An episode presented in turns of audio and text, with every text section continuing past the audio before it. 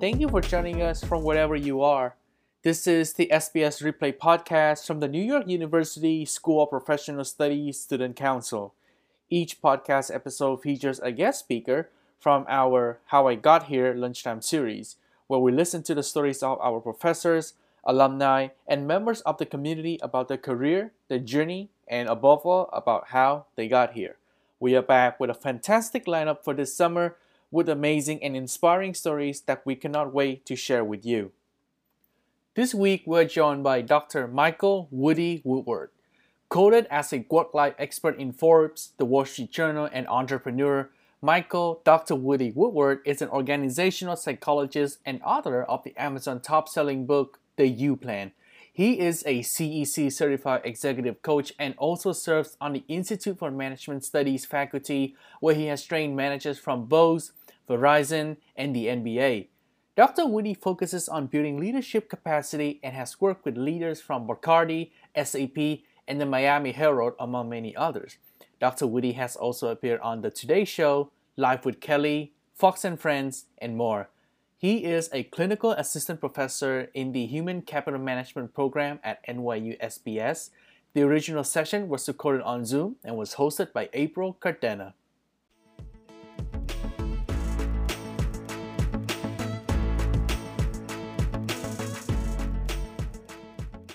Thank you everyone so, so much for being here. We have Mr.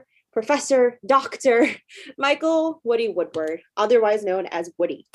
So, Woody is a clinical assistant professor and program lead for the Master of Science in Executive Coaching and Organizational Consulting program at NYU. Like I said, he's one of us, he's one of our own.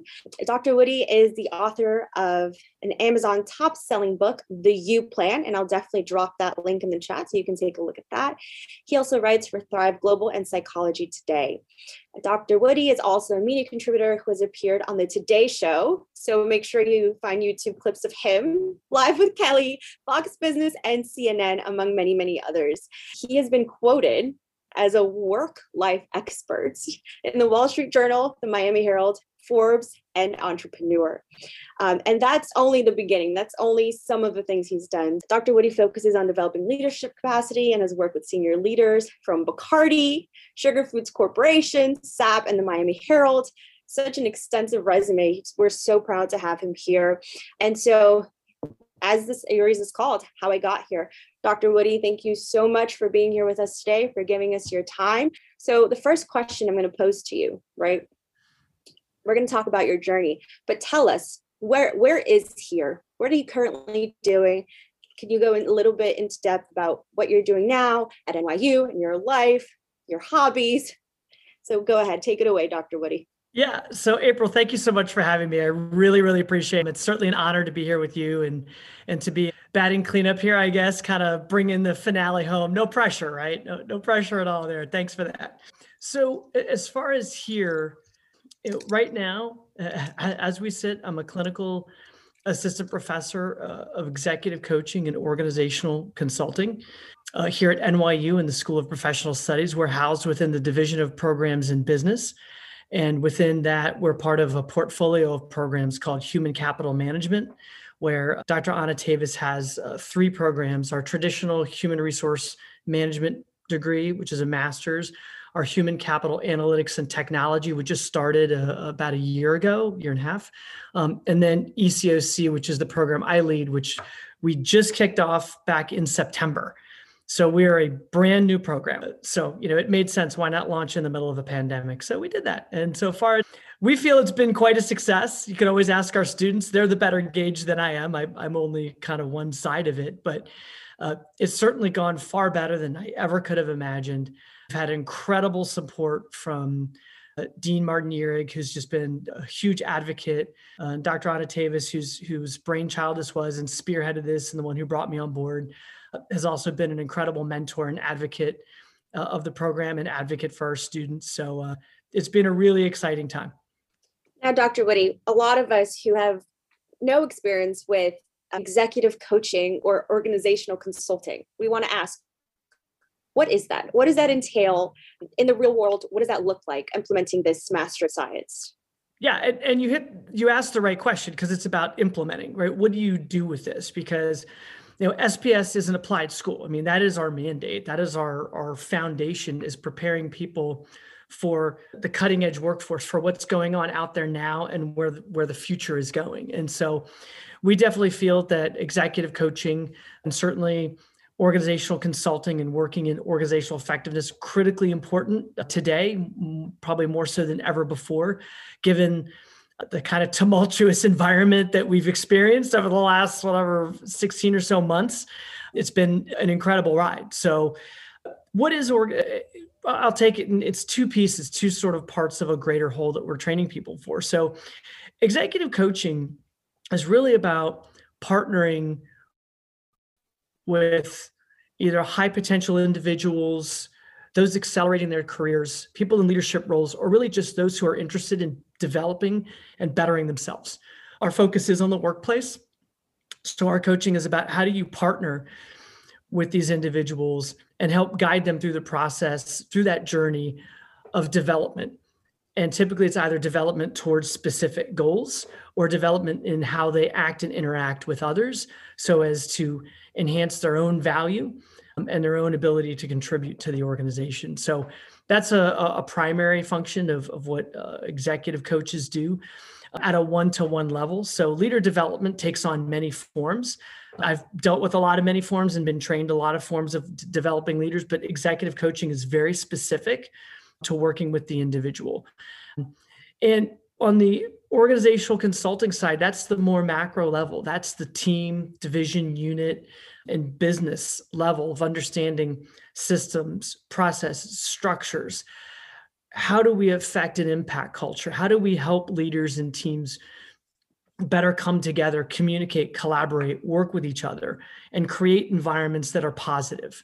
Because for me, and I we could go back and I, I could kind of talk through history here, but for me, my purpose has always been to help shape the human experience of work and make it more positive, fulfilling, and fun. Because we spend most of our waking hours working, and unfortunately now during COVID, we've amped that up even more. You know, we lost our commute time and traded that in and doubled down on spending that time working. So even though we're not spending all of our waking hours at a place of work for some of us, for some of us, yeah, we've brought work into our homes and we're spending even more time doing it. So I think it's it's how do we get that healthy blend? And there are a lot of ways to tackle that. And for me, you know, my path towards tackling that was is really is is to be one of the predominant credible voices in the world of executive coaching where we can help leaders better set the pace role model and create positive environments for people to grow and thrive in. That's great. Yeah, there's so many, especially at SPS, there's so many different programs, such unique, uniquely constructed programs, right? Both in undergraduate and in graduate uh, levels. So I think that answer the question for any of us. We're like, what what is this? What does that entail? So that's the now, right? I know um, we spoke earlier, and you said you've really been in academia for uh, in in terms of teaching this program specifically at NYU for a little bit over a year. For like five um, minutes, yeah. Right. so why why teaching? Or you know we know that you've you know written books you know we know that you've been a media contributor or continue to be. You have served on several advisory boards. You've done it all. So tell us a little bit about why psychology right? You ended up here at nyu but why psychology? Is this something that you wanted to do be a teacher? Was this a lifelong dream of yours? Or you know how, how did you come to to be here where you are with us today? So yeah, it's a couple things. First, I could just tell you about my interest in in psychology, I guess, first, and then I could show you. I've got a whole, I got a little fun map I can I can roll you through if, if you want. So, when I was in high school, I was dating a, you know, a young woman. It was my senior year, and you, you after getting to know after a while, one of the things that you know she revealed and, and, we talked about was she had been sexually assaulted, and so as an 18 year old boy who didn't know anything about anything at that point, I you know I was I struggled with how do I help her, because right. she had a lot of trauma from from the experiences as you would understand and was also in a very unhealthy family mm-hmm. that that had not I think handled it very well and had taken a lot of it out on her. And so fortunately I had supportive parents. I'm very fortunate that way. And so for me, what the only thing I knew to do, I guess something that I still continue to do is I'm like, I got to go ask somebody for help. If when I can't figure it out, I go find help from someone. Right. So I went to the school psychologist at my school and I asked him, I said, I, I don't know what to do. I said, I, I, I want to help, but I know that I don't know how. And can you help me figure this out? And he did to some extent. I don't think a lot, you know, i Amy, I was 18. I don't think I really uh, was well equipped or mature, but we developed a healthy, you know, relationship. So, and then he helped with that. It was positive. And so in my learning, it helped me think about, wow, so I, I think like there's something to psychology and, and there's something to listening and trying to understand and demonstrate that unconditional positive regard for someone else that I just didn't totally understand. Right. I mean, and so, yeah, so I, uh, he encouraged me to pursue psychology. So I, I wanted my, my, uh, mother and father were adamant that I have to be far away from home. Uh, my dad went to school. He, we grew up in DC. He went to Georgetown. He's like, he, you know, was at home for college. He's like, that's not the way to do it. You got to go away. So my compromise was I went to Miami because my grandfather lived there and I spent every summer going to see him and my uncle lived there. So it felt familiar and I hate cold weather. So yeah, I went, I went to University of Miami. They had great psychology programs, very well funded psychology programs. And had a chance to work with a, uh, a, guy named Chuck Carver, who he comes up in some of the literature that that I have my students read. Sometimes he passed away a couple years ago, but got to work in his lab in, in social perception and social deception. Got to learn how to do that, which was kind of interesting and weird. I worked in the child development lab, so yeah, it was it was really cool. So I, I got to learn it, but kind of funny thing. So after that, and I, I was telling you this a little bit yesterday, and I won't like ramble on about it, right? But you know, relationships matter, right? And so I really I had kind of thought when I was in graduate school, like I really love psychology, but I don't think I'll be a very good therapist. I just don't think it's for me. but I want to do something else. And and Chuck Carver, who I worked for at the like this famous psychologist, I didn't understand like how big of a deal he was. I just knew he had a big office and an assistant. And I thought that seemed odd. And he had a Porsche. He drove a Porsche every day. I saw him. I was like, well, this guy must do something right. And I remember talking to him about psychology and he's like woody you know i don't really think you should pursue being a therapist and i was like okay and he's like there are other aspects of psychology and maybe in business i'm like all right and so uh, i took a class in hr with the head of hr for the university and then i found I, I was like, wow, there's psychology and then there's this HR. I'm like, I think I can create a field. This is how ignorant I was, right? Like, I'm going to make my own. I'm going to take these two things and put them together. And again, I go back to like, you know, like I don't take enough beatings from this guy.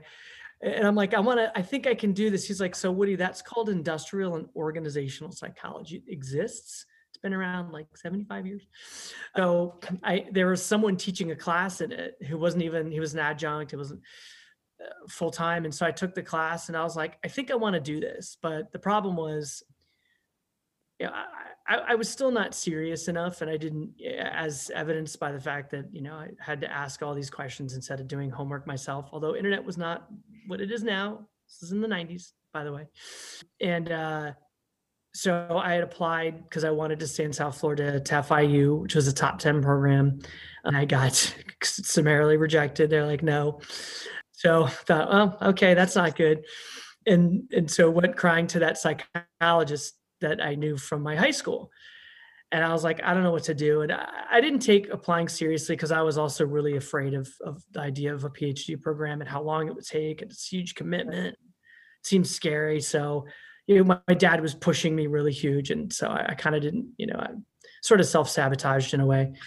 But he talked me into, well, there's a small, the program he went to for his master's degree at Springfield College. And he said, it's a rolling admission. He's like, I think you'd be a good fit there. AK, you know, you're not mature enough to do anything else. Why don't you just go there and see if you can figure it out? And so I did. Uh, it was a phenomenal program. And I, I learned a lot. So, but I don't want to keep rambling on about that. But But uh, just the long story short is uh, I still, I really wanted to get out and work and apply and experience. And I was still getting, being pushed hard by my father is like, you really need to go to a doctor. He was a, a, a veterinarian, so he had done his grab work and all that. And so didn't again take it seriously enough. And so time two, I got rejected. And I thought maybe this is a bad idea. So I think I'm just going to go, you know, all in on like the the working and consulting. And so I applied to all the big consulting firms in DC. I actually got accepted by Booz Allen, but I hated the interviews. I thought it was toxic. I thought they were all a little weird and crazy. And I was like, no way. Their HR was like freaking out. Why are you turning this down? And I said, I got an offer from PwC. They're like, we'll counter it. We'll give you more. And I was like, you don't understand, like, I, am never going back to that place. Like one of my interviewees told me about her depression and how she hated work. I was like, this is bad. Another guy, he had his back turned to me the entire time. He was interviewing me, typing. I was like, no, like that's not for me. PwC right. was sorry, Price Waterhouse Coopers. Uh, it was right after the merger, and uh, I got a great experience there and, and had phenomenal opportunities, great projects everywhere from I spent a year touring non-federal jails and prisons with a letter from the attorney general to allow me to get in, some tense, tough negotiations. I kind of got into it with the warden of Leavenworth Penitentiary, which is really bad. Uh, oh my boss didn't find that funny at all. Uh, I got pulled out of there. Uh, I mean, we, we, you know, so it was some interesting experiences. I got to work with the restructuring of the INS, which was Immigration Naturalization Services, and part of the development of a whole new legal unit for Homeland Security. And so I have like a whole thing from like them on the wall, which is really wild. So yeah, did really neat, cool stuff. And then IBM bought us out, and I was a manager there. And uh, then I said I was like, I really want to just go back to school. So I applied a third time to FIU. and still like they're top 10 field, big name professors. I did my homework, I got in, and then uh, the rest is history. So I, I, won a national award for them for a research paper. I got published while I was there and got academic honors. And, and then the president of the university appointed me to, uh, to help launch a whole center for leadership, which I'm still involved with today. So I finally turned it around. But April, as I told you, I'm a late bloomer. So I guess that's the well, third time's a charm, right? For some yeah. fourth, fifth, sixth, keep going. You made so many, so many points. There's so many thoughts just brewing in my head. Um, one of the things that you pointed out was that you going into interviews, and I think a lot of us here are either graduating or in graduate programs, working part time, full time, even undergrads. One of the things that we or that I've at least had conversations with a lot of individuals is mm-hmm. going into an interview or going into a workplace. Yeah. It's difficult to sort of remember your value and the value that you're bringing into a company, right? And I think a lot of us, being that the competition in the workforce is so intense right now, especially with with COVID and the job market not being as big in certain fields as others. One of the things that my generation and i think every generation really struggles with is understanding that workplace culture right the value that you bring in is they're they're as important right? Simultaneously they, they're going to create an environment in which you either thrive or you don't. Do you have any insight on you know somebody who's in school or who's going out to the workforce and whether it's your first job or whether you're changing careers how to approach that situation, how to go into an interview or a new job understanding you know what it is that you should be looking for.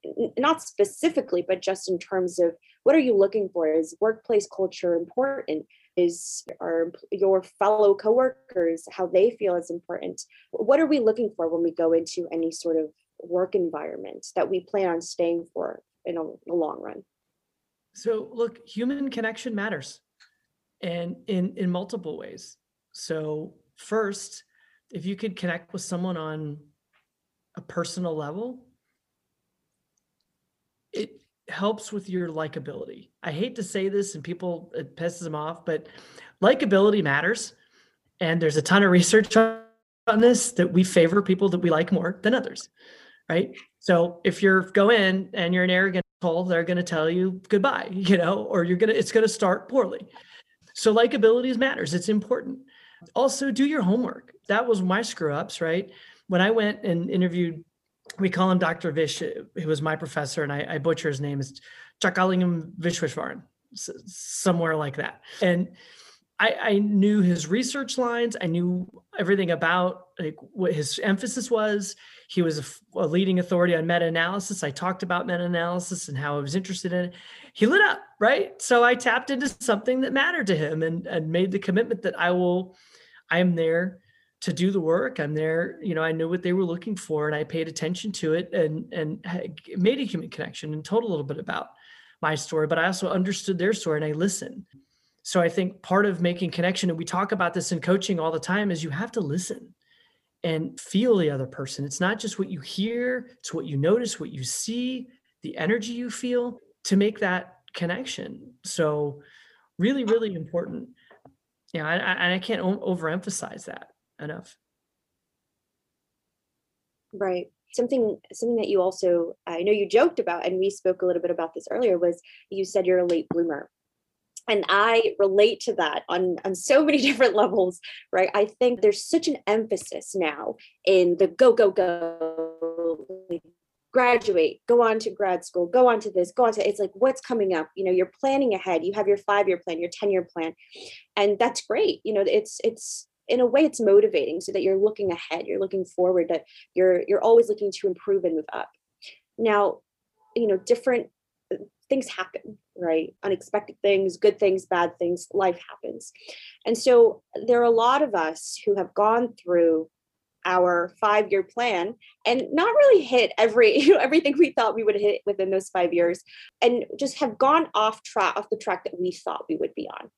Now i speak to this because SPS such a beautifully diverse community in terms of age range, diverse backgrounds, experiences. We have people com- that have been in the workforce for 20, 30 years and now are changing career paths, which I think is so brave and so phenomenal. But in speaking to that, it took you three tries to get in the grant program that you wanted to. And some people it'll take less, some people more. Some people will completely change their idea of what is it they want to do or, or find their calling. So, can you speak a little bit on what your thought process or what your state of mind was the first, the second, or the third time that you, you know, the first two times that you applied and got rejected, or the you know the third time where you actually got in. What was going through your mind? What what thoughts were brewing? Just so we can sort of get into you know the mind of dr woody and how he was going through those phases.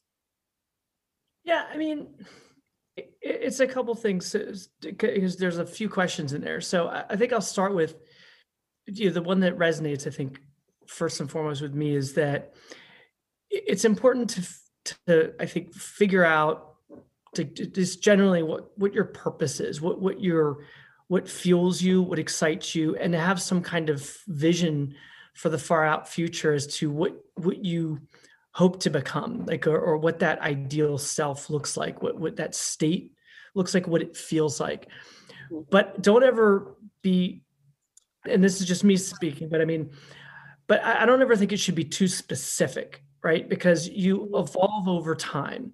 You learn things over time. You change over time. You experience trauma over time right? And so i think it's more that that that sort of grand idealized vision of who you want to be but uh, you know i never want it to be too specific. It's more of the spirit of what you want to be for yourself and for others. And then I, it's don't be too wed to one path to getting there right? Because there is no one path right? There are lots of zigs and zags you're going to take. There are things you're going to learn as you go that are going to make you say this is not the right path. Maybe i need to adjust. Maybe i need to shift. Maybe i need to try another way. And maybe what i thought was was a goal it maybe it isn't really the right goal for me. So you have to adjust and and shift as you go. And I, i'm a big believer always keep one eye on the present and one eye on the future right so know where you are now and know where you are now with respect to where you want to go right so they keep each other in check because if you're only looking at the future you're you're, you're never going to get there because you're just going to be lost ga- gazing and dreaming but if you're only looking at what's currently right in front of you, where are you actually going? Right? It's like looking down at your phone, you're going to walk into something. So you want to keep one eye on the present, one eye on the future. I think it really makes sense. But one a piece of advice I always give people is is don't ever follow someone else's autobiography because you're not them and and you're not going to be them. You're, you're, different than them. I think there are bits and pieces you could take from other people's journeys that are that are interesting and helpful but don't make them your template. I think take pieces from multiple people's journeys and then try to figure out what works best for you but that takes learning yourself knowing who you are your own purpose what excites you? What interests you? What are your values? How do you make decisions? What drives you? That's what's so important. But but with that said i mean if you want i can share a little bit about my sort of ludicrous fumbling around and, until how i got to this point because it it you know i'm still not sure it makes total sense to me but so this is my life in logos. I love showing this it's always a fun reminder. I haven't looked at it in a while. So until I looked at it this morning, I was talking to you yesterday. So keeping that vision in mind, right? Which for me has always been uh, since since I was in college, right? Since I had the shift from I'm not going to be a therapist because that's really going to go badly for me and all the others that I would be treating uh, and then making their lives go sideways. So I was like, all right, I had to reshift and think about it. And it was always how do I and I watched my dad, you know, kill himself. Like he owned his own practice. He worked nonstop, incredible work ethic, but probably too extreme, right? And and didn't have a, a lot of joy after a while in what he did. And so I worked in his hospital. He was a big believer in child labor, and he had me work on. We had a farm I, uh, since I was very little, so you know I kind of got that. Okay, you know you got to really bust your ass and and work. But I was like, but for what, right? Like wh- where where am I going with this? Like what am I doing with this? So for me, it was early on. I, I had that idea of I want to shape the human experience of work and help shape it and make it positive, fulfilling, fun, but purposeful. So that's never changed for me since I was very young. How I go about it has changed a lot, right? Totally changed. Mm-hmm. And so when I had the opportunity and it was really you know again it's making connections. So i became friends with one of my professors at fiu because he was actually he got hired when i was sort of in the dissertation phase and we were about the same age because i was 30 when i went back to do my phd so i was non-traditional uh, like a lot of sps students and i was a huge pain in the ass of the professors because i thought i knew everything because i was a big consultant corporate. So that was difficult uh, learning and now that karma's come back to me which has been fun. So but but so it, it was it was interesting experience but i connected with them and i really i put everything into it and worked hard and, and you know became a star there student and got on the radar. So my friend a professor he was working with our the president of the university and he's like woody he's crazy. I can't deal with him anymore. Can you can you help me with this project? Can you just step in? I'm like yeah i got this. Went in. He was a very he was the president for 22 years there MIT grad, started analog devices, and very well known, big character, but got to know him and, and became the buffer between him and my friend who was a professor. And he basically appointed me to help launch this center for leadership. So it was an amazing experience, that connection, and, and to start working with leaders. That got exciting for me because they have a responsibility for setting the tone, creating culture, and, and really creating experiences that other people live in. So that really got me interested in how do I help work with leaders? And then I started doing work at the same time with Bacardi because I was in Miami. So they're, they're kind of a the known business in town down there, still family owned, as well as a large outsourcing firm. And I was working with executives at both firms, and they kept asking me, Woody, so you know, you're you had a degree in psychology, or three, and so uh, can you help us with like this person who's a problem or this person who's train wrecking or these people not getting along? So it was like mediations and corrective stuff and other things. It felt like therapy light. And I was like, okay, I, I said, I'm not totally sure how to do this. I have a lot of great background, but I, I, I need more. So I put myself through a coaching program and who I'm still in touch with those guys today. So did that, got started combining those skills with my skills and uh, from my training in psychology. And then the housing crisis hit. It was 2007 2008 and everything went sideways. And so i felt like you know what? I, I really care about the community. I loved miami. By the way i, I was going to live there forever. That was the plan. Never leaving south florida ever. Planted there. I'm done. This is it. It's awesome. Had a lot of friends there had family and so to help out, I, I, had some connections with our back to work workforce centers that were uh, state and federally funded, but run by the counties. So I approached one of them and they about, hey, how can I help you guys out? And they said, look, we have a lot of people who we're not used to seeing, like professional career types. They, they usually they're not working with at these uh, career centers. So I put together some programs pro bono just on my own to help them out, and it got some attention both in Dade County, Miami, and Broward, which is um, Fort Lauderdale. And so that got some attention. And I was approached by someone who used to work for Tony Robbins, who had her own business now. And she said, Hey, I think you should write a book about this. And I was like, I don't know how to write a book. I said, I'm done with writing. First of all, I said, no more writing when I finish my dissertation. Done. Right. So that out the window. So I spent, I took, scaled back my work for a year to 25%. It was enough income because I still lived like a poor student mentality anyway. And spent I wrote a book. I spent, I wrote it at Starbucks. I sat at a Starbucks in Mary Brickell Village in Miami and every day went there. Kind of created a plan for myself and powered through it, got it published, was so excited. I sat down, it was out there.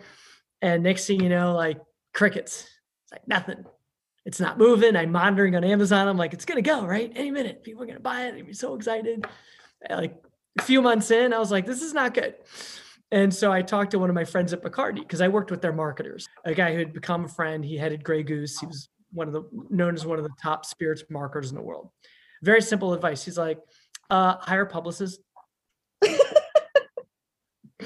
so he's like, don't be cheap. And I did. And I work with this firm. And one of the things that I, I've always rolled up my sleeves. Any any uh, partners I've worked with, or it's vendors I've hired, or whatever, I, I get in with them. I don't outsource anything. I don't believe in it. I think you got to be part of everything you do, especially if it's yourself and your own brand. Right. And so I did a lot of the writing, the pitches myself. I had them teach me how to do it, their template, and I co-wrote a lot of them with them. We debated, we argued, and everything else. And finally, one day they they got a call and they called me and they were freaking out. They're like, "Woody, we've never booked anyone on live with Kelly." That was the transition time. If you remember, it was live with Regis and Kelly. Yep. Yep. And she's on her own, and then it was Michael, and it was Michael and Kelly. Yeah. and so, yeah, so I was like, oh my God, this is kind of scary. So I had done a couple shows. I had done some local Miami TV. I'd done some web stuff, but nothing like, you know, I did, I had an assistant at the time and she looked up their numbers and I was like, don't show me that. That's not helpful. Like it's not helpful. uh, and so I, I flew up to New York because I lived in Miami. I staged my whole because I learned from my lessons, right? Because I was pretty good at fucking up early on, and not you know with the the two misses at FIU and everything else. I it, it sunk in, right? Preparation's important. I staged my whole hotel room like the set, and I sat the way I was going to sit, and I practiced and I rehearsed. And then I, the morning I got up, I was hugging the toilet. I was like, like dry heaving. I was oh, sick. Oh, no. they sent a driver to get me. It was snowing. I was like, oh my God, it's snowing. It's terrible. It's like, Woody, we drive in the snow all the time. It's fine. It was like four blocks away. Got there, got into the green room, and Matt LeBlanc walks in. I was like, oh, wow. Wow. And I freaked out. I left the room because I can't talk to, I'm like, I can't talk. I'm just in my head swirling. And then Garrett Hedlund shows up and he looked like he'd been drinking for three days. He was a disaster. So this is about preparation. I was what's called the last throwaway spot because I'm in I'm the nobody fool, right? So they're like, if we have time, we'll we get to Woody at the end. And we talk about his book. If not, you know, we bump him. So the opposite happened because Garrett Hedlund was so wasted, they had to pull him and th- kicked him out. Oh and so they come back and they're like, Woody, you have a double segment. I'm like, what does that mean? They're like, well, can you like do like two? And I was like, no. I'm like, I, am ready for one. Right. Right. all I got. I have it memorized. I can't do anything more than what I memorized. I'm done. That's it. So I went out and then they wanted we they they rehearse you for these. Uh, they don't not celebrities, but people like me, right? So I did a dry rehearsal with the producers, not with Kelly. And got the guy Gelman, he's the the producer guy or whatever. He's like fighting with me. He wanted me to change everything. He didn't like it. I was like, this, no, no, no, no, no. You can't do this to me. And so I got, I was debating with him and the producer who brought me on was like, my agent, she's like, what's wrong with you? So I, I won, but I got, got him to let me to do it how I wanted to do it. Cause I was, now I'm so much more, it's, it's totally different, right? This is just way back then. But anyway, it went really well. It got a lot of attention, not to go on and on about it. But then I, I got a lot of other opportunities and another never moment when they said, I, I told you I was never leaving Miami. My publicist told me, he's like, Woody, you know, if you really want to make a hard go at this, New York or LA, pick one. But Miami's where people go to not get found because they're hiding from like the world and law. So come up here, pick it. And I so I did. So I convinced my girlfriend, now my wife at the time, like, let's go to New York. After moving here, ended up doing a lot of regular shows here. Anyone who's local New Yorkers, I used to go on with Ernie Anastos um, all the time. He's truly as wonderful as he is on TV. He retired, I don't know if you guys know last year, but uh, right before the pandemic, actually. And so ended up hiring a Hollywood agent. Another thing, little known fact, they were the people who discovered Judge Judy.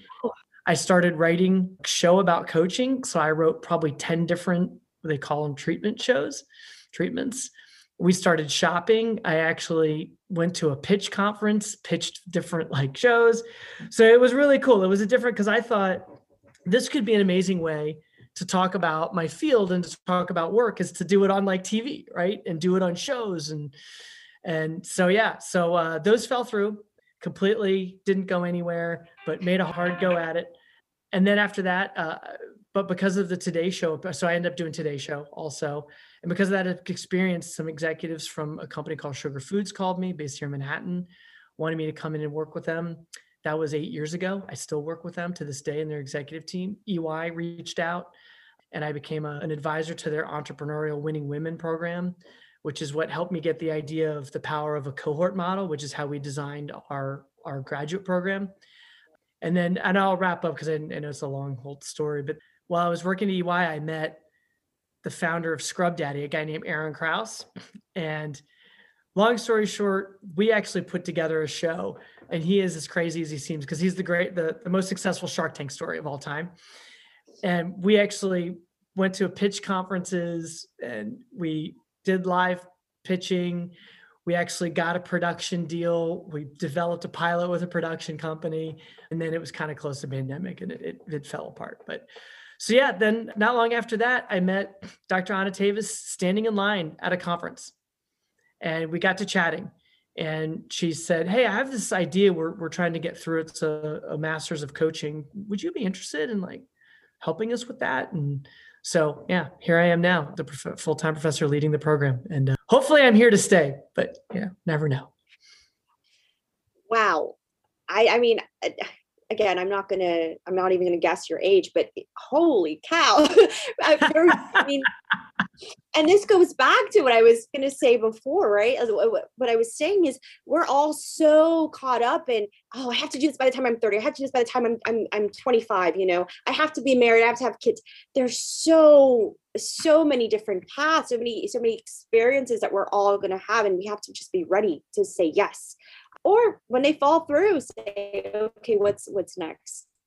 But you're, that's incredible. You really, eh, you are an embodiment of you know find what you love and find different ways like you said before just find different ways of of of doing what you love I, I mean that's incredible like i said to you yesterday looking at your resume and how extensive and, and impressive it is is one thing but to hear how you got to these different roles and, and these uh, different opportunities I, I mean wow incredible. Okay, so I'm, I mean, besides me saying wow 10 times, I'm going to open it up to the audience for questions. I know we have had some comments in the chat, but if, I don't know if you have any of your students here, but oh, yeah. Uh, I do know some people. Oh, go ahead and wave. so if anyone has questions or wants to make a comment you can go ahead and either type it in the chat or you can use the reaction button in the chat function to raise your hand just so that we don't talk over each other. And you can unmute yourself and pose your question or whatever it is that you'd like to say. Yes, he is amazing. Dr. Woody is absolutely incredible. No, it just means I, I just have just been lost in meandering and just keep bumping into strange opportunities and trying to to make lemons out of lemonade or uh, maybe limoncello. but uh, it's been fun.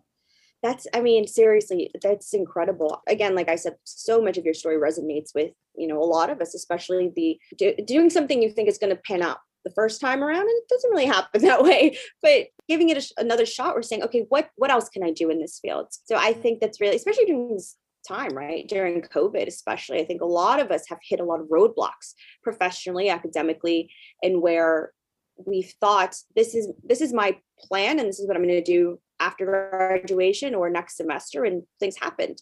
Uh, so really sort of using sue's word being nimble and really trying to find what else can i do? What that, that's going to give me this opportunity to do what i love.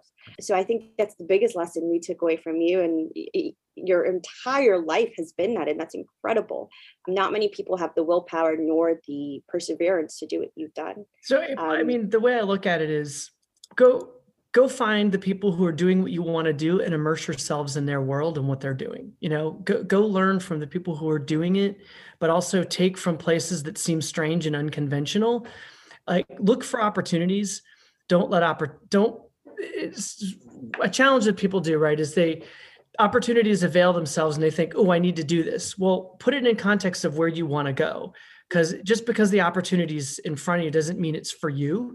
And just because it's lucrative doesn't mean it's for you or, or high profile or whatever. So i've turned i've don't even get it all the things i've said no to um, or turned away from throughout this whole whole process. Because trust me with the Hollywood agent thing and all that stuff, they start driving you in strange directions. And I was like, no, no, no, no reality. Shit. I'm not. And so, but it, but they they try, you know, because also they see you as a way to make money, right? So they're, they're commissioned. But I, I was very specific. I, in that I had I had parameters that I wanted to operate in. So the only media TV uh-huh. stuff I would do was going to be in service of my purpose and, and my vision and, and coaching and, and work life and making it better, not making a clown show out of it, which is why we had such a hard time because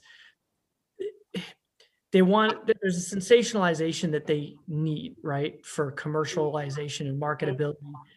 And so that's part of why i got aaron because i'm like i'll let aaron do that and i could be like the more serious guy which people seem to find funny but like let him do like the crazy side of advice and stuff and let me be the counterbalance of sanity um, kind of like uh, dr drew and adam carolla kind of dynamic right and we got pretty far with it more than most so but it, you know but that's how i view those things and like nyu was a no-brainer i mean it was when anna asked me about it and i went through the whole process they had me they tried me out as an adjunct which is sort of the model we use now it went well I had to go through. It was incredibly competitive. We had candidates from around the world. So again, I I actually stayed in the city at a hotel room the day before and that night just to prep and practice and rehearse for the job talk and the like 10 interviews I had. It was a crazy marathon day.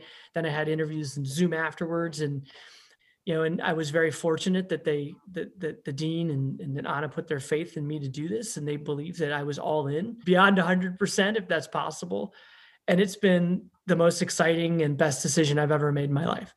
But this is a culmination of all the things that I've learned in my professional upbringing and growth, albeit a very slow, slow one and and circuitous one, I guess. But the NYU brand is phenomenal.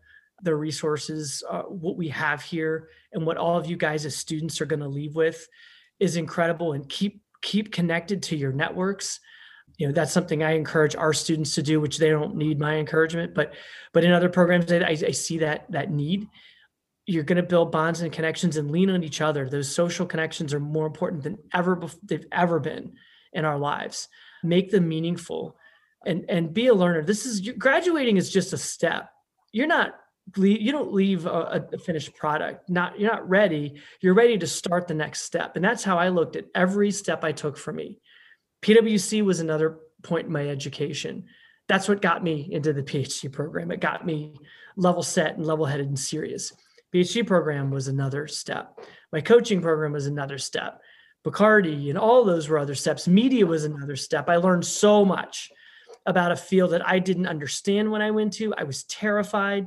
And I've probably at this point, I've done over 300 on camera appearances and I no longer throw up before going on. Just make that clear when you you kept saying reality TV and I kept picturing you in some sort of reality TV show and I was like I really I wonder what that would look like. Um maybe I guess we'll never find out but you know maybe in the future. yeah, there, there we don't watch of, it. I had a lot of debates about different uh, you know what I was willing how far you go, where the line was, and that was it. Yeah. well, uh, Dr. Woody, you have given us quite literally some of the most invaluable mm-hmm. advice priceless. I know some some students here are in your program but those of us that aren't i mean you what a what a brilliant way to wrap up our how i got here series with somebody who's literally done it all but you know encompass the the love of what they do through so many different mediums and so many different ways. And I think that just speaks volumes about NYU and as a professors in the community that we have here. I mean, you've definitely inspired me. I know a lot of us have always thought, you know, what are we going to do? How are we going to do this? There's so many things we want to do, but you really have shown us that there is a way in yep. our, our lives to do it all. April, I, I just read this in the chat box. I totally forgot about the first appearance I ever did was on Tabatha's salon takeover. Oh my goodness. Um, and that was oh my god, that was a total show. And and uh, it was fun. They edited it, by the way, in a way that so this was what might come up as quickly, right? They made it look like I made someone cry and run off set, which was totally not true. And I had a really powerful like session that was actually really like they were hurting and in a lot of pain and, and stuff that because Tabatha was was brutal. And she and she was kind of an idiot too. But so I mean, like where I I really got that I, I wanted to do a pre-session just to get the gauge on them. And as I was talking to them, they started talking, the cameras all started coming up, like they started firing everything up. I was like, oh no, they're gonna stop talking. And then it was a really wonderful session but they cut it up and they made it look like um, they made me look brutal. Like, I mean, they didn't make me look bad. They made me look far more, I think, aggressive than I mm-hmm. am. Mm-hmm. Um, mm-hmm. Eh, which was, but Samantha, thank you for that. I totally forgot about Tabatha Salon takeover. Oh, that's funny. See, all this is why you're welcome. Why we like students here. that was a long time ago. Yeah, that's funny. well, if we do find it, we'll make sure to send it out to everyone that was here today so you can take a look at the other side of Dr. Woody. Um, and with that, I think we're going to go ahead and say our farewells, give our thank yous. Um, Dr. Woody, your life story is beyond inspiring. Seriously, I mean, I it's a little intimidating because I don't know how I'm going to do all of that, but it's something to look up to.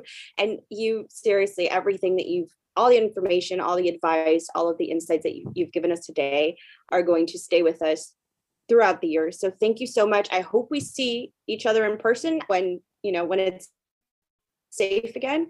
Thank you everyone, everyone for coming. Round of applause to everyone. Um, and again, just stay safe, stay well throughout everything that's going on.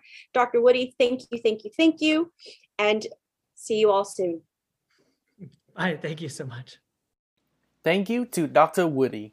Join us next week to hear from David Cooper, owner of MVP Public Relations and an instructor at the Tisch Institute for Global Sports at NYU SPS, who has received multiple Teaching Excellence Awards.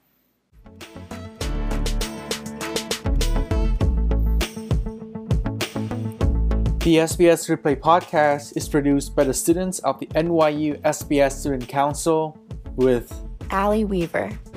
April Cardena, Ariana Olivas, Catalina Mejia, Christine Long, Evelyn Tai, Jay Chandiramani, Jessica Blodgett, Jesse Kim, Justin Choi, Maya Kwok, Sam Fox, Sanjana Benmatsa, Ding Wing. Special thanks to the NYU SPS Office of Student Life Follow us on social media at SPS USC and at SPS GSC on Twitter and Instagram for the latest updates. Thank you for listening and for supporting us. Stay safe, take care, and have a wonderful summer.